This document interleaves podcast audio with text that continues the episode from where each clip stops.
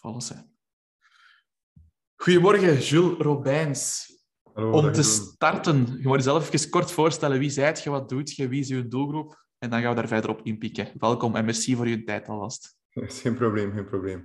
Dus eh, ik ben uh, Beens, ik ben personal coach. Zullen jullie waarschijnlijk wel horen. Kom ik van de kanten van Brugge, eh, aan de kust. Ehm, en ehm, mijn hoofdzakelijke job is dus mensen begeleiden op vlak van voeding, training, maar ook levensstijl. Het is een beetje een holistische aanpak dat ik heb.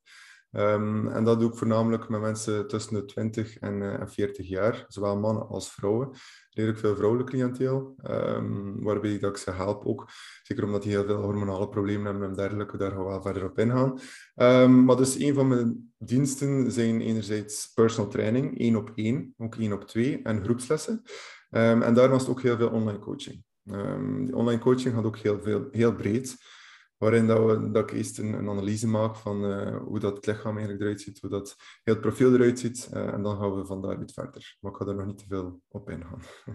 Super duidelijk, man. Merci om dat alvast even te delen. Misschien even ook beginnen. Hoe lang zijt je al personal trainer ondertussen? Hoe lang doe je het al?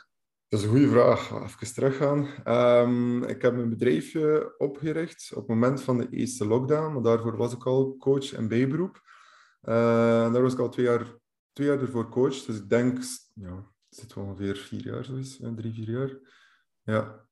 Drie, vier jaar ondertussen al. En ondertussen doe je het ook fulltime? En zeg je direct fulltime begonnen of eerst part-time? Nee, nee, nee. Of hoe heb je het aangepakt? Ik denk zoals iedereen, uh, beginnen halftime, kijken of, dat er, uh, of dat er een markt voor is en of dat mijn product wel aantrekkelijk genoeg is voor, uh, voor iedereen.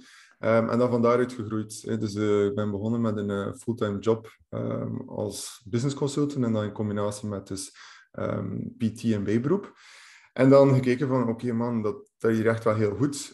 dan beginnen verder bouwen, verder bouwen, maar dus niet te groot risico willen nemen en nog niet direct fulltime gegaan. Um, en dan op het moment dat ik eigenlijk besliste van ik wil nu fulltime PT zijn of online coach, dan echt wel direct gezegd van kijk, ik ga, ik ga ervoor gaan. Ik ga niet um, als zelfstandige in hoofdberoep als eenmanszaak, maar ik ga direct een vennootschap oprichten. Dat was wel een, een, serieuze hok, zeker wetende dat op het moment dat ik die vennootschap oprichtte, dat dan eerste lockdown was. dus op dat moment facturen hier, links, rechts, overal facturen, even op den duur niet meer weten uh, wat en hoe. Uh, omdat je dan ook zit met je opstartkosten, zit met je financieel plan, zit met je boekhouder, notaris. Uh, en dat was wel heel kut, laat ik het zo zeggen. Ja. Maar uiteindelijk kopje boven water gehouden. En ik heb me nooit beklaagd. Gesprongen en geen, geen spijt van gehad. En wat was voor u het moment dat je hebt gezegd van oké, okay, nu verdien ik genoeg of nu heb ik genoeg klanten om fulltime PT te worden? Wat was voor u zo wat uw, uw kantelpunt? Want dat is voor veel personal trainers een struikelblok. Wanneer ja. maak je die sprong? Ja ik heb die sprong gemaakt uh, op het moment dat ik echt wel besefte van, wow, op mijn werk, op mijn job als consultant, was ik eigenlijk continu bezig met mijn klanten. Praktisch continu. Ja, mijn ex-werkgever gaat toch niet kijken, dus maakt niet uit. Uh, ik was eigenlijk continu bezig en ik merkte ook, ik ben veel meer gepassioneerd um, om mijn klanten te begeleiden, om ervoor te zorgen dat ze hun doelen halen, dan gewoon te werken voor... Uh, voor iemand. En die consultiejob ja, sprak me ook veel minder aan. Uh, en op dat moment besefte ik van, ja, Jules, je gaat hier wel een sprong moeten maken binnen dat en een paar weken, een paar maanden.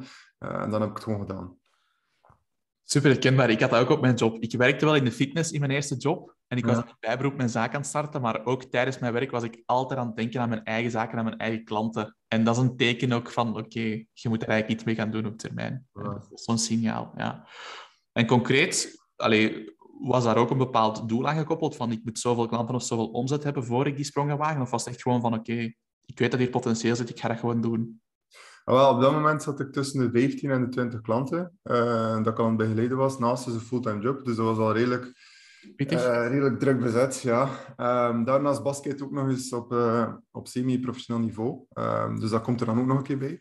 Dus het was gewoon heel, heel busy, heel busy. Ik was op dat moment nog vrijgezel, dus dat, dat kon er wel bij. Dat maakt het niet veel uit.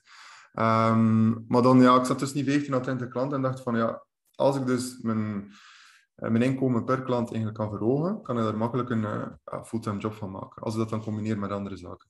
Um, dus ja, ik heb dan op dat moment beslist van, kijk, we doen het gewoon en we zien wat dat heeft. Uh, lukt het niet, lukt het niet, maar je hebt het tenminste geprobeerd. En achteraf ga je dan nooit denken van, had ik het maar. Worst case heb je iets bijgeleerd. Heel veel bijgeleerd zelfs, dus. Dat is altijd een beetje de mindset waarin je daar moet instappen, denk ik. Oké. Okay. En wanneer heb je gestart met online personal training? En vooral ook om welke reden zet je dat gaan implementeren? Op het moment van... Ja, nee, eigenlijk um, tijdens mijn, tijdens mijn fulltime job ben ik er al mee begonnen, omdat ik merkte van... Het maakt het heel makkelijker om met heel veel mensen te kunnen communiceren. En je moet je niet continu verplaatsen. Um, dus daarmee dan begonnen. Um, ik had dan ja, klanten in Antwerpen, klanten in Brussel en Limburg.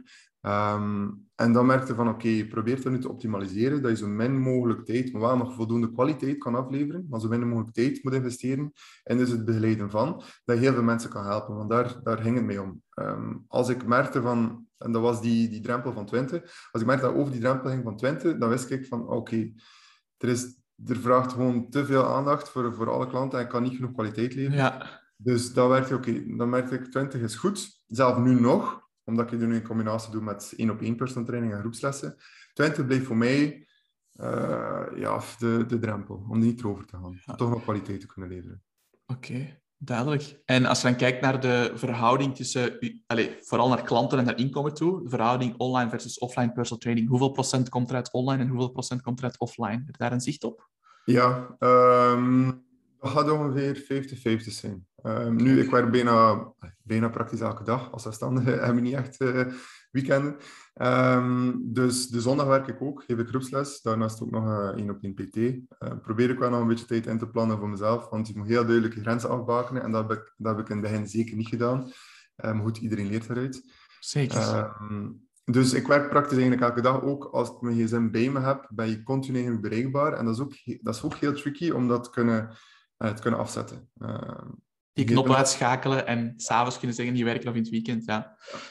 Ook dat is heel herkenbaar. En je grenzen bewaken met je klant natuurlijk. Hoe, hoe pakt jij dat aan? Hoe pakt jij dat aan? Hoe, hoe zeg je tegen je klant bijvoorbeeld, een klant die elke dag een WhatsApp stuurt, we hebben allemaal wel zo iemand gehad ooit.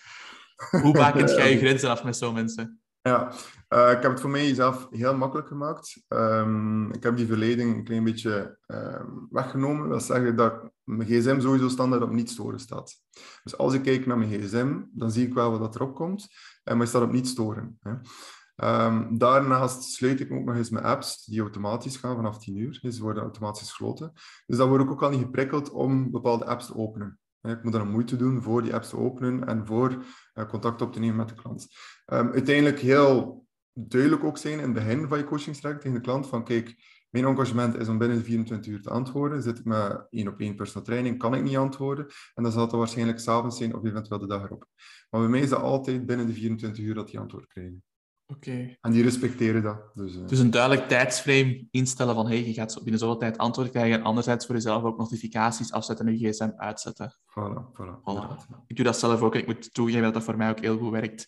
Soms krijg ik dan wel de reactie van ja, Jeroen, als ik je België pak nooit van de eerste keer op. Ik zeg ja, nee, ik ben aan het werken, anders word ik constant, constant gestoord. En als het mhm. belangrijk is, spreekt een boodschap in, dan bel ik je wel terug de dag zelf. Voilà. Dat zijn ook zo wat dingen die ik ook altijd communiceer. Oké. Een vraag die ik afgelopen week heel vaak gekregen heb, Jules, dat is van offline personal trainers dan, die aan twijfelen zijn, zou ik starten met online PT? Dat is van, oké, okay, um, hoe maak ik online personal training persoonlijk? Dat is de eerste vraag. Laten we daarmee beginnen. Hoe doet jij dat? Hoe maak jij zo'n online coaching traject persoonlijk, zonder dat je natuurlijk, zoals je net ook zei, um, heel veel uren kwijt bent om je klant te begeleiden? Want dat is natuurlijk de eeuwige ja, balans die je moet zoeken, kwaliteit bieden en het persoonlijk houden, versus natuurlijk tijdsefficiënt werken, dat je meer mensen kunt helpen. Hoe pak jij dat aan? Wil jij er iets meer over vertellen? Um, dat is inderdaad de trade-off dat je moet maken. Nu, in het begin, wat ik gemerkt heb, um, mij stoorde dat een klein beetje. Ik was op dat moment bezig en er was veel WhatsApp-verkeer. Uh, maar ik miste wat die persoonlijke aanpak. Dus wat heb ik gedaan? Ik heb veel videocalls eh, geïmplementeerd. Dan kan je ook, als je videocalls implementeert en kan veel waarde leveren binnen 30 minuten of 45 minuten, kan je automatisch ook een klein beetje de kostprijs naar boven doen, want het vraagt ook tijd voor die videocall te doen. Um, maar daarnaast merk ik van, oké, met 20 klanten elke week bijvoorbeeld de videocall doen, dat kan niet. Dus wat je dan best doet, is dan gewoon eigenlijk alle vragen bundelt van al die klanten. Um, en aan de hand van al die vragen um, maak je, formuleer je antwoorden. En zorg ervoor dat je die antwoorden dan eventueel in videoboodschap eigenlijk overbrengt, zodat je alsnog wel dat persoonlijk contact hebt. En dat werkt nu op dit, wel goed, op dit moment wel goed. Uh, ik ben bezig eigenlijk met, met presentaties te maken over bijvoorbeeld de basis van voeding, iets wat elke klant uh, in mijn ogen zou moeten weten. Uh, ik heb dat dan ook langs gecommuniceerd. Ook. Ik heb daar een Zoom-meeting uh, over gedaan. Um, en dat die video's heb je dan en die kan je dan communiceren. En dan hebben de klanten zoiets van, ja oké, het is toch een klein beetje persoonlijke aanpak. Je kleedt dat dan in hoe dat je dat wilt. Um, maar dan maakt het hem toch. Die videocalls, dat is echt wel heel belangrijk. Dat, dat echt wel je gezicht zien en dat is je horen. Ja, dus een stukje die videocalls, waarbij we, zoals wij nu doen, echt waarbij je live met de klant praat. En daarnaast ook nog video's die je op voorhand opneemt en die je dan doorstuurt, dat is extra content. Ja, voilà. Zoiets, oké. En die videocalls, als ik als klant bij u start in een traject van 12 weken bijvoorbeeld, is het dan elke week een uurtje of, of hoe pak je dat dan juist aan? Dat hangt een beetje vanaf. Ik heb verschillende pakketten. Um, premium pakket, daarin zit er dan bijvoorbeeld elke week uh, half uur videocall. Uh, omdat in de half uur videocall ik enorm veel waarde lever. En uiteindelijk ook wel de kostprijs dan naar boven doet. Um, anderzijds hangt het ook vanaf. Ik ben daarin ook wel dat is nog een beetje moeilijk in de grens afbaken. Als ik merk dat bepaalde klanten echt wat problemen hebben of die voelen niet goed. Nu ook met de dag van vandaag wat er allemaal aan het gebeuren is. Mensen zijn wel vaker wel een beetje depressiever. Het is een speciaal periode, hè? Sowieso. Het is een heel speciale periode. Um, dus wat ik nou heel vaak ga doen, is gewoon eens zeggen van kijk, um, ik werk van dat uur tot dat uur thuis. Kom, we gaan even een keer vlug op een videocall uh, springen. En dan merk ik dat dat enorm veel die klanten motiveert. Um, en dan weet ik van oké, okay, die zijn even goed, die hebben me gezien, uh, ze weten hoe dat gaat. En dan uh, ja, gewoon verder afstemmen via de videocall is het beste. Dus je past je begeleiding ook een beetje aan als je voelt van die persoon heeft dat nodig, dan doe je wel een extra effortje. Oké, okay, dat is mooi, joh. Heel mooi. Ja, dat kost de wereld niet. Ja. Ja. en dat premium pakket, als je dan zegt, we doen elke week een korte call van een half uur, wat doe je dan in die call? Want ik kan me voorstellen dat je tijdens die call dan niet gaat hebben over allee, dat je geen squats gaat zitten voordoen voor het scherm en samen gaat sporten met je klant. Dat is ook niet wat dat ik in online personal training zie. Uh, maar wat doe jij dan specifiek tijdens die, tijdens die half uurtjes? Ja, dus tijdens die half uurtjes bespreken we eigenlijk wat dat, uh, hij of zij gedaan heeft gedurende heel de week. Maar overlopen alles. Overlopen alles. Overlopen, overlopen voeding. Um, tot wat dat die effectief hebben gegeten. Of dat die tracking bijvoorbeeld goed zit of de klant al dan niet trackt, hè, dat, dat houden we uh, tussenin. Uh, maar daarnaast ook levensstijl. Oké, welke symptomen zijn er naar boven gekomen deze week? Hoe kun je dat aanpakken? Uh, voor je zus of zo, um, pak je nog altijd supplementatie? Het gaat eigenlijk wel heel breed. Eigenlijk moet, moet alles, um, alles gaan in functie van zijn of haar doelen. Uh, en dat overlopen we. Zit de klant met bepaalde problemen, um, gaan de oefeningen niet goed, uh, kunnen we allemaal in dat half uurtje overlopen. Ik zeg het je, half uurtje is eigenlijk echt niet, uh, echt niet lang. Dus ja. Dus een check-in, kijken hoe alles loopt, struikelblokken tackelen en de klant ja. gewoon verder helpen. Meer coachen, minder trainen eigenlijk. Ja, zeker. Ja, meer coachen. Ja. Want mijn doel, en dat zeg ik ook tegen iedereen waarvoor dat, is, dat zij starten, mijn doel is om zoveel mogelijk kennis die ik bezit over te brengen naar jou. Omdat je op termijn er veel, allee, op lange termijn ben je er veel meer mee. Als ik nu op dit moment kennis ga meegeven, dan dat ik bijvoorbeeld een maaltijdplan en een trainingsplan ga afgeven en dat je dat gewoon klakloos gaat volgen en niet eens nadenkt over wat dat je doet. Meest heel belangrijk, waarom doe je het? Kennisoverdracht om een duurzame verandering teweeg te brengen, daar gaat het een beetje om. Als ik het dan soms zeg tegen personal trainers, dan krijg ik vaak de reactie van ja, maar als ik mijn klant toch te veel leer, dan gaan ze toch zelf aan de slag, dan hebben ze mij niet meer nodig. Inderdaad. Ja. Wat is jouw mening op, uh, op die stelling? Um, soms hebben we dat ook wel nog eventjes gedacht. Dacht ik van, ja, hoe kan ik bijvoorbeeld met een bepaalde klant wat langer werken, omdat ik merk dat die klant nog ja, langere coaching nodig heeft. Maar aan de andere kant heb ik zoiets van, weet je, nee, laat het, laat het hen zelf eens proberen. Laat hen zelf eens kijken of dat het lukt. En ik heb wel redelijk veel klanten die terugkomen, omdat die wel heel blij zijn met dus de kwaliteit dat ik lever. Um, en uiteindelijk zit ik daar niet mee in, dat ik wat meer verloop heb als andere klanten, uh, als andere coaches. Um, zit ik echt niet mee in. Ja. ja. Heb je het gevoel dat je veel verloop hebt? Als klanten effectief een 12 weken traject gedaan hebben en ze hebben veel geleerd, ze hebben een resultaat gehaald, dat ze dan ook vaak stoppen? Of... Vaak. vaak Toch wel. Ja. Maar dat is ook ja. wel een beetje jouw doelstelling, hoe dat je het nu aanbiedt. Inderdaad, ja. En dan werkt het heel goed, want zij zeggen dan tegen andere vrienden of vriendinnen van kijk, ja, ik heb in die 12 weken heb ik een heel mooi resultaat behaald, maar ik weet wat ik moet doen. Zij uh, inspireren dan ook bijvoorbeeld hun ouders of hun geliefde um, om dan bezig te zijn voeding. Um, en dat gaat dan zo mond op mond. En eigenlijk naar marketing toe ja, spendeer ik niet zoveel. En wat, wat vind jij daarvan? Zou je die klanten liever langer bij jou helpen om daar mee te blijven werken en die continuïteit van klanten een beetje te behouden? Of vind je het goed dat het, dat het zo werkt zoals nu? Wat is jouw mening daarop? Ik wil enkel de klant verder helpen als ik weet dat die nog extra coaching nodig hebben. Um, Als ik merk van, oké, na die 12 weken is de kans groot dat die eventueel nog op een plateau terechtkomen of dat de gezondheidskwaaltjes nog totaal niet verdwenen zijn, ga ik dat ook proberen over te brengen. Ehm, en gaan we naar elkaar toe groeien. Dat is belangrijk. Is dat niet altijd een beetje het geval dat een klant, je hebt die dan wel geholpen met hun doel te bereiken, maar als ze dat doel bereikt hebben, we zijn allemaal mensen, dan wil je toch wel net weer dat volgende doel bereiken. Dat is in business zo, dat is ook op, op gezondheidsvlak zo. Dus in principe zou je dan denken van, de meeste mensen hebben toch wel die next step waar ze naartoe willen werken. Ja, sommigen wel. Sommigen sowieso wel. Die zeggen van, kijk, ik zou nog graag wat langer bij jou blijven, omdat ik nog bepaalde doelen heb. Andere mensen zijn dan een beetje ja, verlatener en die zeggen van, kijk, ik heb bijvoorbeeld een 5 kilo afgevallen um, en dan, uh, dan hoeft het niet meer. Dus dan ik hoeft weet het wat meer. moet doen. Ja. Voilà, inderdaad. Ik denk dat daar voor jou misschien wel potentieel zit. Een van de dingen die we ook aan onze coaches mee, meedelen is van, kijk, na zo'n 12 weken traject, dat is meestal het minimum, vind ik, om, uh, om mee te werken met een, person, allee, met een klant. Mm -hmm. Dan zeggen we meestal ook van, ja, na zo'n traject, doe een evaluatiegesprek om te horen hoe tevreden is de klant zijn de doelstellingen behaalt. En probeer tijdens dat gesprek ook al een keer de pols van, hè, wat is nu de volgende stap voor u? Wat is uw volgende doel?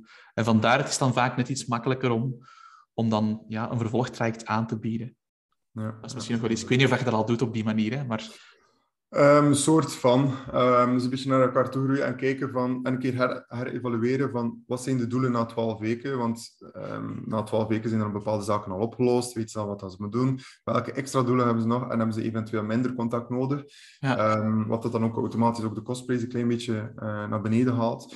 Um, want dat merk, ik, dat merk ik vaak. Dat veel mensen direct kijken naar de kostprijs, alvorens dat ze kijken wat krijg ik daarvoor terug. Wat- ja, wat- Dat is een van de meest gemaakte fouten. Ik ben blij dat je dat dat is een van de meest gemaakte fouten in marketing en sales bij personal trainers. Is als een klant stuurt wat kost een traject, is direct je prijs doorsturen. Ja, als jij zegt 500 euro zonder dat je eerst hebt kunnen tonen wat de waarde van je traject is, Ja. dan is de prijs altijd te veel. Dus je moet eerst altijd je value kunnen tonen. Ja. Dus dat vind ik een heel goed punt. Leuk dat je dat even aanhaalt. Ja. Nu, aangezien dat je dan regelmatig op zoek bent naar nieuwe klanten, wil ik er ook wel even over praten. Wat is je huidige marketingstrategie? Of hoe zorg je ervoor dat er nieuwe klanten bij komen? Ja, dat is eh, een goed punt dat je hier nu aanhaalt. Ehm, op dit moment ben ik daar niet te veel mee bezig. Wat ik nu op dit moment aan het doen ben, is om veel content uit te sturen, eh, veel zaken te maken en gewoon mijn verhaal naar buiten te brengen, zodat de mensen weten van oké, als ik nu ehm, als ik nu in een coachingstraject bij Jules start, wat kan ik daarvoor terugkrijgen? Wat kan hij voor mij bieden?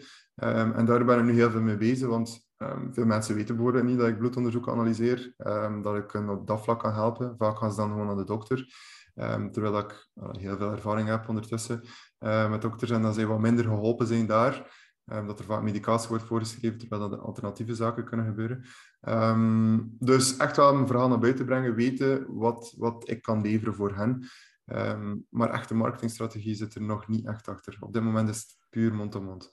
Dus vooral regelmatig posten, uw visie en uw waarde naar buiten brengen. Een beetje tonen hoe dat je werkt. Kijk achter de schermen een stukje misschien. En dan Ja. ook die mond-aan-mond reclame. Ja, als dat voldoende is, is dat, is dat perfect natuurlijk. Hè? Dat is alleen maar teken dat je goed werk aflevert. Dus dat is, dat is een compliment naar je diensten dan. Hè?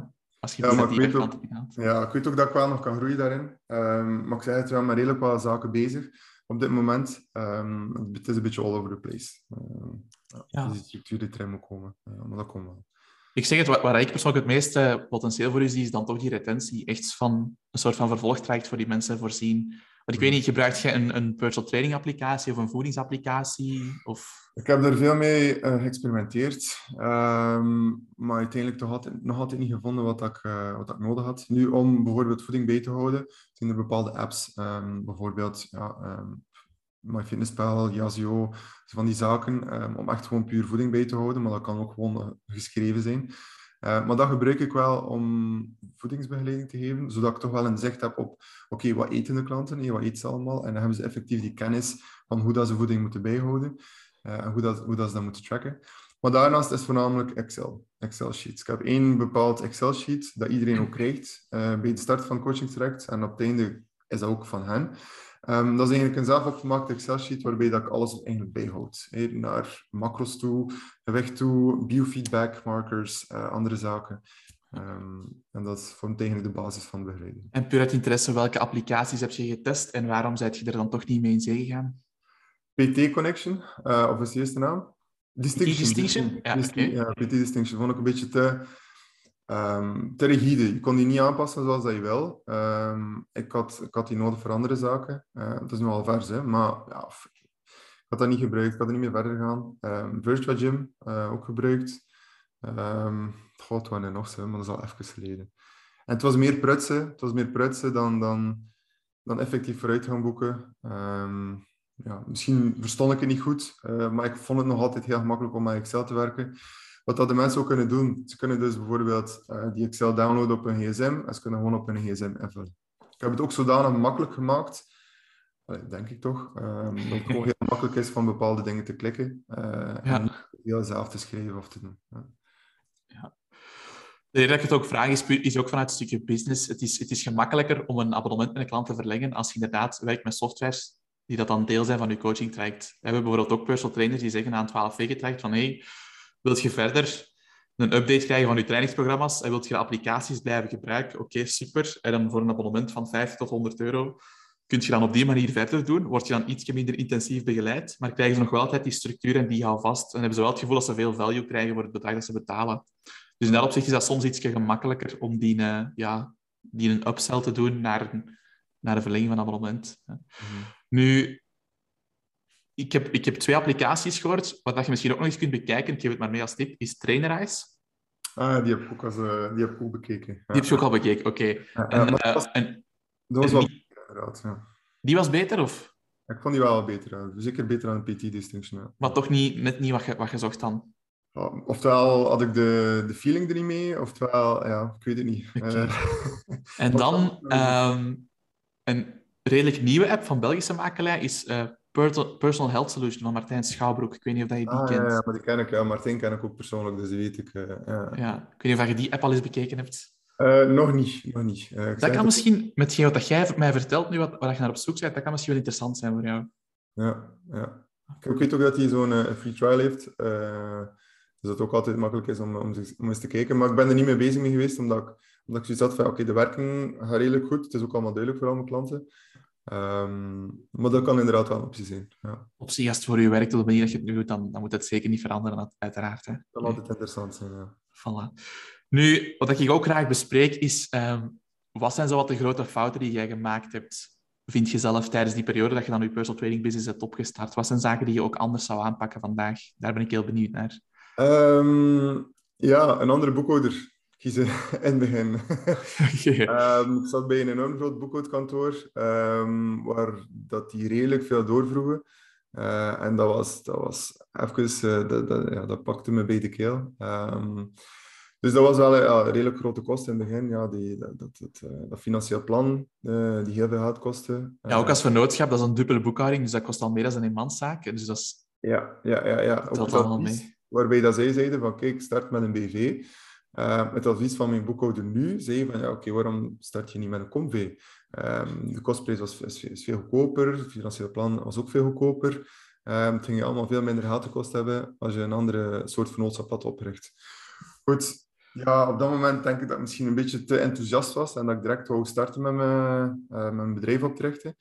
Uh, en niet goed uh, had nagedacht, uh, maar goed geleerd uit die fouten. Ja. Ik heb exact hetzelfde verhaal meegemaakt, man. Ik had geen BV, ik had wel een andere vorm van vennootschap, maar die bleek ook niet het meest ideale te zijn. En ik heb ook dan van boekhouder veranderd en dan ook direct mijn bedrijf omgezet naar de Conv. Wat ook interessant was. Dus ook heel slecht adviezen gekregen. Bleek dat mijn boekhouding niet in orde was, dus het is een herkenbaar probleem. En uiteindelijk, ja, als personal trainer of als coach dat stukje fiscaliteit en boekhouding, dat is niet geen waarvoor wij gestudeerd hebben. Dus, ja, inderdaad. dus concreet, uh, als je vandaag een boekhouder zou zoeken, waar moet je dan naar kijken als personal trainer? Wat is belangrijk? Um, ik zou eerst kijken naar, oké, okay, um, andere personal trainers rondom u, welke boekhouder hebben zij? Uh, welke reviews hebben zij? Hoe, hoe werkt die boekhouder? Daar is mee op gesprek gaan, kijken naar de kostprijs. Maar zeker ook gaan kijken naar, naar andere boekhouders. Hey, van mij mag dat gerust een klein beetje meer kosten als zij die waarde kunnen leveren. Dat vind ik totaal geen probleem. Tuurlijk, um, Maar als ik dan zo merk, en dat is, als ik dan zo merk, dat was dan bij de opstart, um, ik had een factuur gekregen van dus de eerste boekhouder. Uh, en dan vroeg ik een afschrift. En ik kreeg een afschrift van kijk, dan was er een belletje, dan was er een, een mailtje. En op het moment dat ik, uh, dat ik op reis was, kreeg ik zogezegd een belletje en een mailtje. Terwijl ik niets heb ontvangen.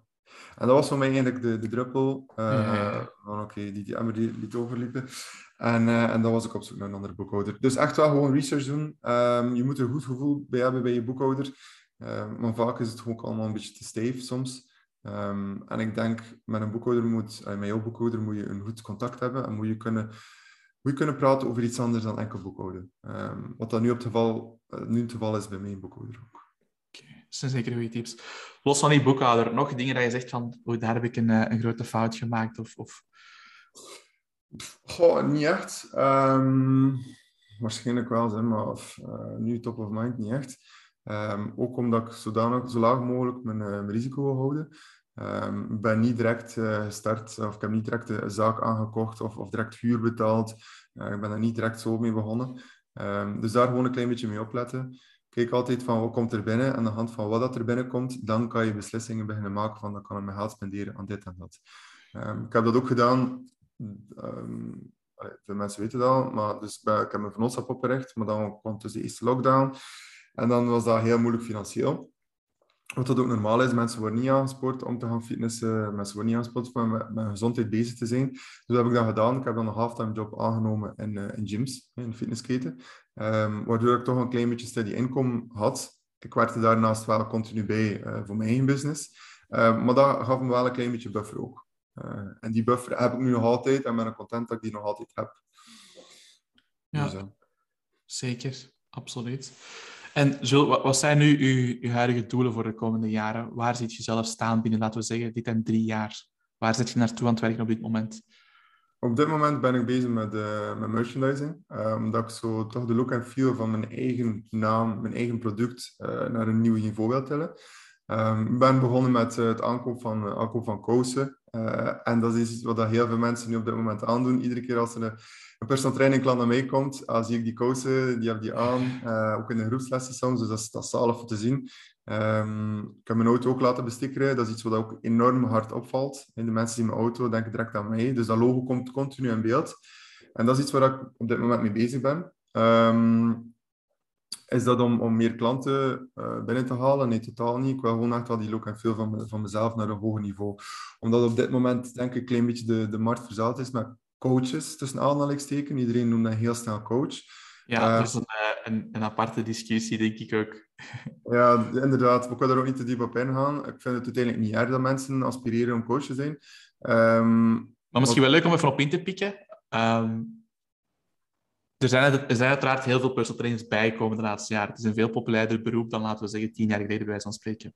Um, toen ik op mijn 16 jaar voor het eerst begon met krachttraining, toen was er in elk dorp of elke gemeente was er één personal trainer Misschien zelfs niet. In de steden waren er één of twee. Als je nu kijkt, ja, in de steden zijn er heel veel. In elke gemeente of dorp zijn er vier, vijf misschien wel. Hè. Mm -hmm. um, hoe sta jij daar tegenover? Denk je dat de markt verzadigd is of denk je dat er nog genoeg opportuniteit is om vandaag te starten als personal trainer?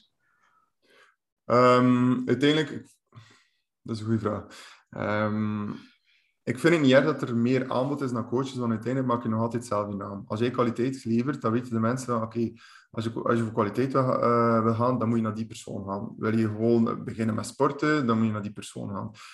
Um, wil je niet echt letten op je techniek of gewoon een beetje afzien, dan moet je naar die persoon gaan. Dus er zijn heel veel verschillende type coaches.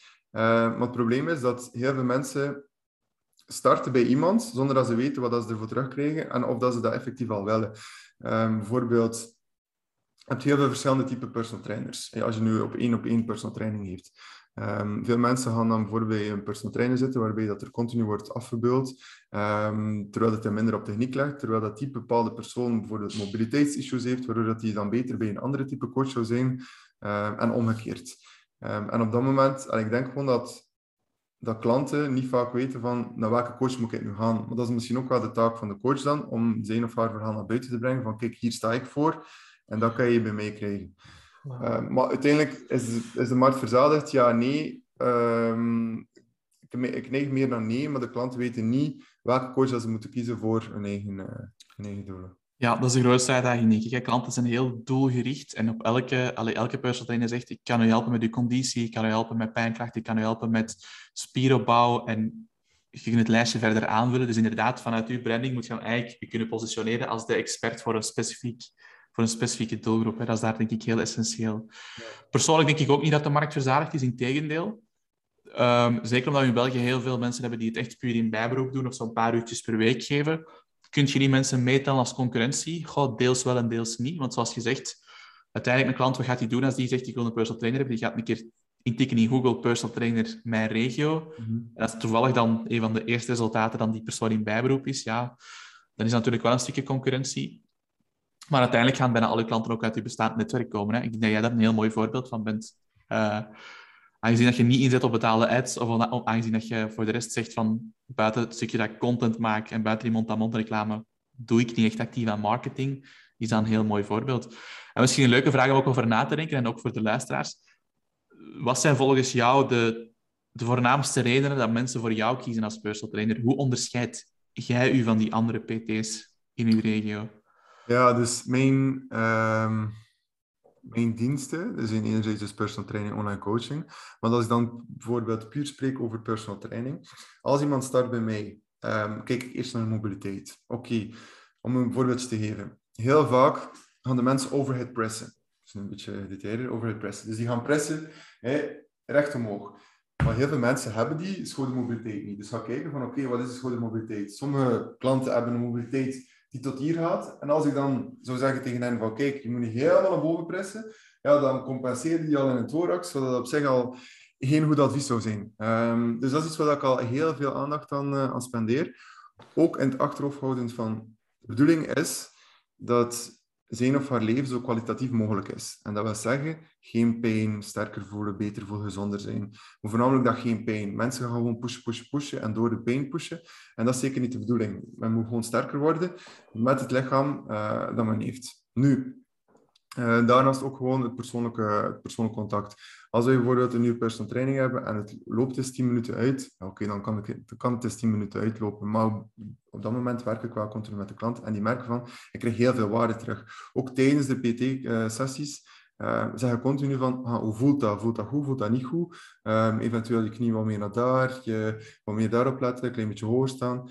Um, en het is echt wel die kennis. En dan zeg ik ook van, oké, okay, je, je, voelde nu daar bijvoorbeeld dat je borstspier. Waarom? We zijn die oefening aan het doen. Hey, uh, let op met je elleboog, want als je elleboog naar daar gaat, dan is het wat minder goed voor je schoudergewicht. Het is wel allemaal van die tips dat ik continu meegeef bij de uh, personal training sessies. Ja. ja. Oh, toch een stukje persoonlijk en ook dat je zegt van een van de zaken waar je heel hard op inspeelt is kijken naar die mobiliteit en een goed fundament opbouwen dat je dan pas op verder werkt. Ja. En, en slaagt je daarop, want voor, voor u is dat duidelijk, en voor, voor andere personal trainers ook, dat is hetgeen waar jij voor staat, maar slaagt je daar ook in om die meerwaarde te communiceren naar uw, naar uw netwerk, naar uw klanten of naar potentiële klanten? Um, hoe bedoel je dan via... via ja, hoe, wat ik eigenlijk bedoel, hoe communiceert je die meerwaarde in uw, in uw marketing, in uw content die je maakt? Hoe probeer je dat te doen? Ja, um, door bijvoorbeeld heel, heel veel waarde te leveren. Um, ik heb Oei, er belt iemand mee. Ik denk dat er iemand aan de, aan de, aan de deur staat. Ja, kunnen we even stoppen? Tuurlijk. Sorry, sorry. Doe maar, het is geen probleem. Ja?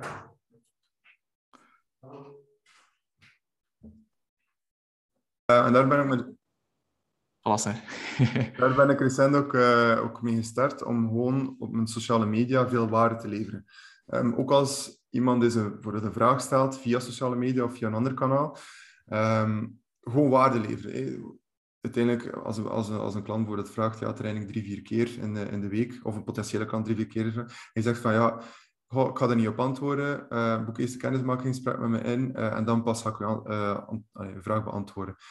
Ik denk uiteindelijk, hoe meer waarde dat je levert, hoe meer dat, mensen, meer dat de mensen denken van, amai, die kan eigenlijk echt wel veel vragen beantwoorden van mij. Um, ga ik misschien een keer in een kennismakingsgesprek met hem. Uh, maar dat probeer ik te doen. Gewoon waarde leveren, waarde leveren. En dat via post. Maar dat is niet gemakkelijk om soms je verhaal over te brengen. Want je kan er zelf soms in verliezen. Ja, inderdaad. Heel moeilijk. Heel moeilijk. Nu ja, wat we ook vaak horen van personal trainers, van ja, ik weet eigenlijk niet goed waarover dat ik moet posten. Hoe pakt jij dat aan? Waar haalt jij je content-ideeën? Um, daar, ik heb wel zelf een klein beetje veel ideeën, um, maar daarvoor heb ik ook mijn vriendin. Um, omdat zij er heel goed kan inleven. Um, zij is ook al een keer aan de kant van de klant gestaan. Uh, ze heeft ook al een keer een andere personal trainer gehad. Ik begeleid ze zelf ook. Maar zij kan zichzelf ook heel goed inleven, inleven in hoe, dat je, hoe dat de mensen gewoon op social media scrollen en wat dat ze willen zien. Zijn het een beetje de rol van de klant in om je dan feedback te geven over hè, dit zijn de vragen waar ik mee zit enzovoort. Ah, super. Super interessant. Ja. Maakt het wel gemakkelijker. Ja. Zeker, dat, dat is echt niet gemakkelijk. Bijvoorbeeld, ehm, we hebben eh, een bepaalde topic eh, en daar schreef ik een tekst over. Voor mij zal het dan vaak te technisch zijn of, of vaak te veel waarde meegeven. En voor een social media post, ja, dan is dat soms niet nodig. Ja, het mag niet te complex zijn. De klant moet het begrijpen. Hè. Dat is soms de uitdaging natuurlijk, hè, om iets over te brengen. Ja, zeker. En je zei ook net van, ja, je mag je niet hard verliezen in de content die je deelt. Hoe, ehm, los van de hulp van je vriendin, hoe bakent je dat af? Hoe bepaalt je dan van, oké, dit is te complex, dit is, dit, is goed, dit is net goed? Heb je daar voor jezelf bepaalde richtlijnen die je gebruikt? Of topics waar dat je van weg blijft, topics waar dat je veel over praat? Op dit moment heb ik nog redelijk ehm, breed gehouden. Eh, ik heb nog niet te diep eh, op ingegaan op eh, bijvoorbeeld wat zijn eiwitten, aminozuren, van die zaken. Veel mensen weten nog niet wat dat is. Ehm, andere mensen wel. Eh, maar op dit moment heb ik nog redelijk breed gehouden. Bijvoorbeeld, als je op de sociale media gaat, dan ga je ook zien een squat. Eh, Drie tips waarop je moet letten bij de squat. Ehm, andere, andere tekstjes dat ik ook al geschreven heb bij de deadlift. Zo van die algemene oefening dat heel veel mensen doen. Dus op dit moment probeer ik heel veel mensen aan te spreken, maar toch wel nog die, die allee, toffe tips mee te geven dat, dat ze waarschijnlijk nog niet hebben gehoord en dat waarschijnlijk heel veel waarde gaat creëren. Ehm, en een keer dat we verder gaan, een keer dat ik merk van oké, er komt meer interactie op die en die post, kan ik daar een keer een, een post over maken, daar een keer wat specifieker, eh, wat dieper op ingaan. Uh, maar nu is het nog een beetje voelen van, oké, wat willen mensen zien? Uh, en een beetje die trade-off maken, omdat dat niet gemakkelijk is. Voilà. En uiteindelijk, marketing zegt dat altijd. Marketing is experimenteren. Ik heb vaak klanten tegen mij zeggen van, Jeroen, ik wil gewoon dat je mij zegt wat ik moet posten. Ik wil dat je mij templates geeft. Ik zeg, maar zo werkt dat niet. Hetgeen wat dat voor personal trainer A werkt, werkt niet voor personal trainer X. Je moet je eigen stijl creëren. Je moet zien wat dat werkt voor uw audience. Ja. Dus gaan kijken naar die resultaten, dat vind ik een hele goede tip. En misschien ga ik daar nog aanvullend zeggen, wat dan momenteel, wat ik zie dat heel goed werkt bij enkel van onze personal trainers, dat zijn ja, videocontent, uiteraard. Jezelf laten zien, dat bouwt ook een band op met je volgers. Mm-hmm. Dat is natuurlijk wel een drempel. Ik weet niet of jij dat al doet, echt video's uh, maken? Uh, nog niet direct, nog niet direct. Nee, dat is inderdaad de drempel. Uh, nu ben er, ben er wel wat beter in geworden. Um, maar dat is iets wat er nog meer... Allee, dat er nog meer op zou moeten komen. Ja, dat is zeker waar. Dus dat is één dat ik nog wil meegeven in deze, in deze podcast zeker. En ook uh, carousels. Dus carousels waarbij je dan eigenlijk verschillende afbeeldingen achter elkaar zet. En wat je daarnet zei van die drie tips van die squats. Uh, heb je dat gedeeld als ene video of heb je dat opgedeeld in korte stukjes? Hoe heb je dat gedeeld? Ik heb dat gedeeld als één, uh, dat was één foto. Um, en dat was ook nog een reel dat ik gemaakt heb over squats. Um, nu, carousel staat al klaar. dus die staat klaar. Yes. Um, dat gaat dan over een, over een andere Echt? topic gaan. Ja, en, en dat mocht je eens testen. Ik wil dat gewoon even meegeven als tip ook. Dat mocht je eens testen. het verschil tussen bijvoorbeeld de reel variant van je drie squats, van je drie tips, en dan uh, misschien een iets langere video van je drie squats. En dan dat testen naast een carousel. Een carousel waar je zegt, slide 1, drie tips om je squats te verbeteren. En dan korte stukjes video die je dan deelt als het volgende stukje van je post. Dus een carousel, voor de mensen die niet weten wat dat is. Dat is eigenlijk een post dat je opdeelt in, ik geloof, max acht stukjes. En dan kun je in elk stukje bijvoorbeeld een afbeelding of een korte video laten zien. En wat wij zien, heel erg bij onze klanten ook, is dat carousels vaak veel beter presteren. Omdat um, het algoritme gaat ook, gaat, kijken, gaat ook gaan kijken naar hoe lang spendeert een volger of, of iemand die een connectie is in een netwerk, hoe lang spendeert die op je stukje content. En dat gaat bepalen of je content meer mensen gaat bereiken. En daarvoor zijn carousels echt heel interessant. En dat heb ik ook al gemerkt bij, bij andere pagina's, wat dat ze vaak doen. Um, je hoeft daarom niet bijvoorbeeld acht video's te hebben. Um, maar wat dat ze vaak doen, is ze maken een tekst en ze delen die tekst gewoon op in acht stukken. Misschien slides, ja. Je bent wel continu uh, getriggerd om te kijken, oké, okay, wat is de volgende tekst, wat is de volgende tekst, wat is de volgende tekst. Verder te scrollen, ja. Maak het dan gewoon heel makkelijk, maar heb je meer engagement. Ja. Het is ook meer hapbaar voor de, voor de consument of voor de volger, want die moet niet alles in één lange tekst lezen, maar die kan echt stukje per stukje dat bekijken. Is ook hoe, hoe dat we dan werken als mensen, dat is gewoon iets laagdrempeliger om het te consumeren. Mm. Dus ja, ik zou zeggen, probeer het een keer en laat me weten wat het, wat het verschil is in engagement en resultaat, want ik denk wel dat je uit die carousel meer gaat halen. Ja, ja dat gok ik wel. Super, ja. merci was. Nu, om af te sluiten, Jules. Welke tips wilt jij nog meegeven aan personal trainers die dat de switch willen maken naar online personal training? Wat is er belangrijk? Waar moeten ze zeker rekening mee houden? Welk advies zou je aan hen geven? Ja. Uh, nummer één, zorg dat je gepassioneerd bent. Uh, en gepassioneerd om de mensen te helpen, niet enkel door het geld dat je verdient. Um, en hoe weet je dat? Als je bijvoorbeeld tijdens je werk of na je werk er continu mee bezig bent. Als je er gewoon door uh, obsessief bent. Um, dan ga je al direct heel snel voelen van dat is iets voor mij. Ik zie dat voor de rest van mijn leven doen. Um, daarnaast ook hou je risico zo laag mogelijk. Als je, als je genoeg financiële middelen hebt, oh, sorry, als je genoeg financiële middelen hebt, kan je eventueel direct iets aankopen, maar let er gewoon wat mee op. Um, zorg ervoor dat je, je kostprijs of je huurprijs, eender wat je kosten gewoon wat laag houdt in het begin. En kijkt, is er effectief een markt voor en kan ik groeien? Kan ik groeien, groeien, groeien? En een keer dat je wel een potje hebt, dan kan je beginnen investeren in jezelf, maar ook in materiaal en die zaken.